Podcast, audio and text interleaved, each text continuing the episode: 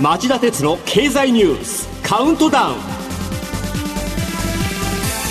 皆さんこんにちは。番組アンカー経済ジャーナリストの町田鉄です。こんにちは。番組アシスタントの杉浦舞です。今日も新型コロナ対策をして放送しますアメリカの FRB 連邦準備理事会が今月2日と3日に開いた FOMC 連邦公開市場委員会の、えー、議事録用紙が今週水曜日公開されましたがいつになくその内容が注目を集めています。厳しいインフレへの警戒感を強め状況に応じて今月から開始したテーパリング量的緩和の縮小のペースを早めることに加えてより迅速に利上げを実施することに前向きな姿勢を複数のメンバーが見せていたことが明らかになったからです。寺さんということはアメリカの長期金利は予想よりも早いペースで引き上げられることになるんでしょうか？いや何とも言えない難しいところですよね、うん、その判断にはまず足元のインフレの状況それを引き起こす原油価格の上昇や半導体などのサプライチェーンの混乱の有無そして雇用の逼迫状況をしっかり、えー、見ていく必要があります、はい、えー、今日の町田鉄の経済ニュースカウントダウンはいつも以上にそういったさまざまなマーケットやそれを取り巻く政治的な事情事情も整理して分かりやすくお伝えしたいと思います。株価も荒れてましたしね。そうですね。ぜひお願いします、えー、それではこの後僕が厳選したニュース今週これだけは押さえておきたい10本をカウントダウン方式でお送りしましょう。この番組は NTT グループの提供でお送りします。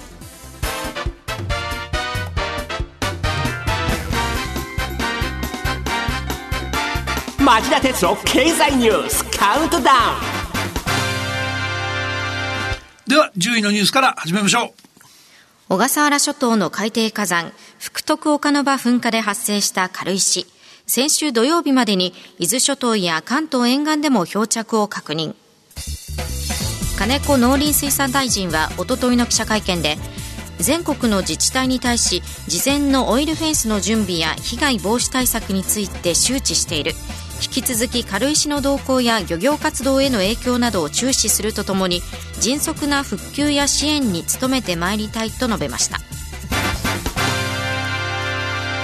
えー、漂着した軽石を何らかの形で利用できないかっていう取り組みも始まりました、はい、沖縄県環境部は県内3カ所から採取したサンプルはいずれも土壌環境基準を満たしていたと発表また神奈川県立産業技術総合研究所と鹿児島県工業技術センターの研究員らのグループは与論島などで採取された軽石の表面に吸着剤に使われるゼオライトの結晶を作ることに成功し水質浄化や放射線物質放射性物質除去への実用化に取り組んでいるそうです。もちろん簡単じゃないんでしょうけども、災い転じて吹くというような結果につなげてくれることを期待したいと思います。続いては第9位のニュースです。水曜日、新生銀行はネット金融大手の SBI ホールディングスによる TOB への防衛策を取り下げ、3回入りが確実に。破綻した旧日本長期信用銀行が前身の新生銀行には未だ返済していない公的資金がおよそ3500億円も残っています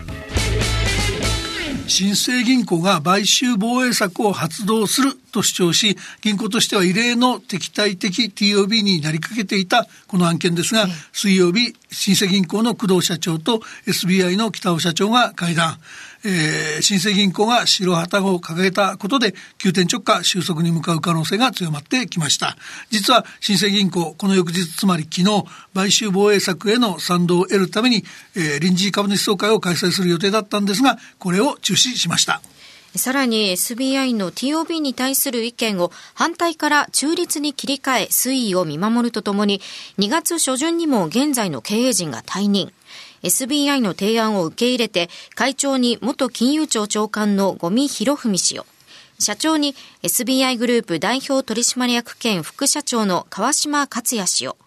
さらに取締役に同じく執行役員の畑尾克美氏を迎え入れることに合意したというのです。この背景にあったのは、議決権のおよそ2割を持つ国、まあ、すなわち預金保険機構とその傘下の整理回収機構が新生銀行の買収防衛策に賛成しない方針を固めたことでした。つまり新生銀行は株主総会で過半数の賛同を得るのが難しい状況になっていたんです。とはいえ、新生銀行側は SBI の提案する TOB の買い付け株数に上限があることと、価格が低すぎることなどを理由に TOB への賛同は見送りました。僕が気がかりなのは新生銀行が今年に入って SBI と競合するマネックス証券との業務提携を発表していたことです。これに対し SBI は株主総会で新生銀行側が提出した取締役人事案に反対票を投じ、両者の対立が表沙汰になっていました。予定通り TOB が終わり、SBI が経営権を手中に収めれば、競合するマネックス証券との提携を白紙に戻すのでしょうが、これが果たして新生銀行の企業価値の向上につながるのか、そこは注意深く見守る必要がありそうです。8位のニュースはこれです。日本、アメリカ、オーストラリア、インドが参加するクアッド。来年日本で初の対面での首脳会議を開催へ。日本時間の先週金曜日、アメリカ国家安全保障会議でアジア戦略を担当するキャンベルインド太平洋調整官が2022年は日本が主催国になることで合意したと明らかにしました、えー、続いて第7位のニュースです。火曜日アメリカが来月開催する民主主義サミットに招待するおよそ110の国と地域のリストを公表。オンライン形式で開かれるこのサミットリストには日本やヨーロッパ各国と並び台湾も含まれ中国は猛反発しています。えー、外交的な圧力をかけるには面白いアイデアなんでしょうが、あえて台湾や台湾との関係を強化するリトリトアニアを招待する一方で、中国やロシアを外すなど、対中強硬路線の演出にこだわりすぎている感じがしませんかね。背景にはバイデン政権が先のバージニア州知事選挙で予想外の敗北を喫するなど支持率の低迷にあいでいることがあるんでしょう。同じような政治的意図があると見られるニュースをこの後もいくつかお伝えしますが、中間選挙が来年秋に迫っているので、えー、バイデン氏の強い焦りが現れていく気がしています。6位はこのニュースです。月曜日、アメリカのバイデン大統領が FRB 連邦準備理事会のパウエル議長を再任する人事案を公表。次期議長の有力候補だったブレイナード理事を副議長に回し懸念の高まるインフレに対し万全の布陣で臨むと強調しました。えー、この記者会見でバイデン大統領はアメリカでは昨年雇用が失われ金融市場はパニックに陥っていたが J・ パウエル議長の、えー、堅実で断固としたリーダーシップで市場は安定し経済は力強い回復軌道に乗ったとパウエル議長の1期目の業績を称え現時点のインフレの脅威に対処し最後までやり遂げるのに適した人物だと述べました、まあ、つまりコロナ危機対策の反動であるインフレの後始末をパウエル議長に委ねる考えを明確にした形なんです。また、バイデン大統領は民主党左派の大物であるウォーレン上院議員がパウエル議長の再任を阻止したいと公言してきたことを念頭に、パウエル議長は共和党員の前任者が選んだ人物だが、前政権で前例のない政治的干渉に立ち向かい FRB の品位と信頼性を維持したと指摘。私は党を超えて支持される FRB のリーダーが重要だと考えていると続投させる考え続投させる理由を説明しました、はい、副議長に指名したブレイナード氏は民主党政権で国際担当の財務次官などを歴任してきた女性です。そうしたバックボーンに加えてバイデン大統領は過去10年近くを FRB のメンバーとして過ごし、パウエル議長の隣を歩いてきたことが決断の決め手になったとしました。一方、残る理事ポスト1枠については、ウォーレン上院議員らの不満を抑えやすい人物を当てるのではないかという見方も出ています。続いては第5位のニュース。こちらもインフレ関連なんです。水曜日午前、岸田総理が初めての国家備蓄分の石油の放出を表明。アメリカの要請によって日本、中国、インド、韓国、イギリスが協調して行ったこの放出ですがこの日のニューヨーク市場原油先物価格は前の日に比べて2%上昇しました。パウエル議長再任のニュースと同様にこのニュースのポイントは背景になりふり構わぬバイデン大統領の中間選挙対策がある。とということでしょう。えー、えー、今年は昨日でしたが、アメリカの11月のサンクスギビングの、まあ、祝日から12月のクリスマスにかけては、日本の年末年始やお盆に相当する時期で、アメリカ人が1年のうちで最も活発に旅行するシーズンです。はい、その時期にガソリンが高騰したままでは、民主党の支持票が大幅に減少しかねないという判断があったと見られるんです。高騰が続けば、アメリカのシェールオイル生産が本格化して、遠からず原油価格は落ち着くでしょうが、そんな悠長なことは言ってられないと思い余って同盟国ばかりか、権限の中の中国にまで協力を要請したわけです。各国が備蓄の協調放出を表明した直後に原油先物価格が値上がりしたのは、これらの国の使用量と比べて放出量があまりにも少なく、価格引き下げに役立つとは考えられない上、逆に産油国の反発を招いて、えー、今の増産ペースさえ守られないのではないかという懸念を呼んだからです。こんな判断をしてしまうバイデン大統領の苛立ちは尋常ではないというしかないようです。次のニュースもマーケット関連のニュースで日本にもより大きな影響を及ぼしかねないものです。4位のニュースはこれです。水曜日、ニューヨーク外国為替市場で3日連続の円安。一時は1ドル115円52銭と2017年1月以来の安値をつける場面もありました。円安は日本とアメリカの金利差が広がる。という見方が強まったことを反映したものです。その背景には5位のニュースでお伝えした原油価格の高騰や6位でお伝えしたアメリカの強いインフレ懸念があります。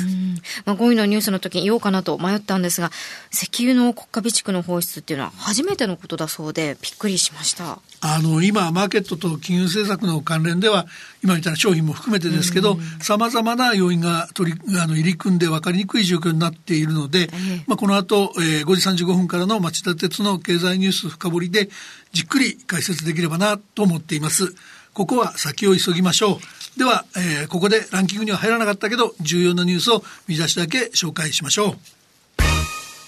日曜日、林外務大臣は中国の王毅国務委員兼外相から岸田総理の訪中要請を受けたことを明らかに。火曜日、クーデターで7年半の軍事独裁体制を敷いた韓国のチョン・ドゥファン元大統領が死去。財務省が今日にもみずほ銀行に対し外為法違反に基づく是正命令を発出へ。金融庁も繰り返されたシステム障害に業務改善命令へ。以上、ランキング外の重要なニュースでした。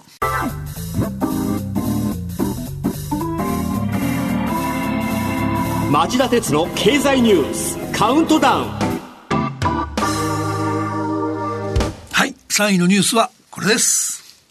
南アフリカの国立伝染病研究所は昨日新型コロナの新たな変異型が確認されたと発表。従来の変異型から30カ所以上の変異が生じており高い感染力を持つ恐れがあるといいますこの変異種は早くもボツワナとか韓国とかでも見つかって、あ、ごめんなさい、香港とかでも見つかっています。はい、イギリスは発表を受け、急遽南アフリカへの渡航を制限しました。今日の日経平均もこのニュースで大幅安でした。またワクチン接種率が日本と同で同レベルの韓国ではコロナ感染が過去最悪となっています。まあ、驚くのは韓国ではマスク着用など感染対策を続けているのにこの状況ということですよね。そうなんですね。そこでワクチンのブースター接種について韓国は2回目完了から4ヶ月後、ヨーロッパは6ヶ月後としているのに日本は政府が原則8ヶ月に固執しています。またワクチンの確保が遅れてんじゃないかって疑いたくなりますよね。韓国やヨーロッパを見ていますと日本の状況がこれほど落ち着いているのが不思議でなりませんよね。今週火曜日の祝日は人出も多かったですし、これから年末に向けて人との交流が増えつつあるので、私自身もより一層気をつけながら生活しなければいけないなと思います。その通りですね。僕も気をつけます。2位のニュースはこれです。水曜日、ドイツのメルケル首相の後任がショルツ財務省に決定。SPD、緑の党、FDP の3党が連立政権樹立に合意。新しい政権は来月発足し、G7 などでも気候変動対策の加速を促す構えです。連立合意には気候変動分野で野心的な目標がずらりと並びました。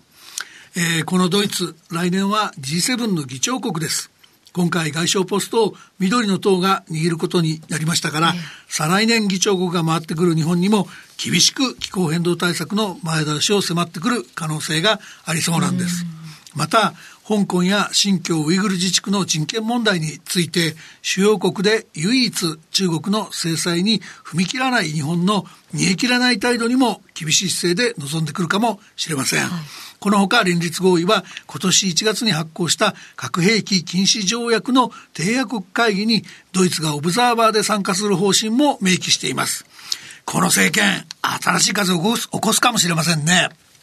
では、いよいよ今週第1位のニュースです。岸田内閣が今日午後にも大規模経済対策の裏付けとなる補正予算案を閣議決定へ。これにより国債の追加発行は22兆1000億円に達し今年度の総発行額は過去2番目の規模となりました。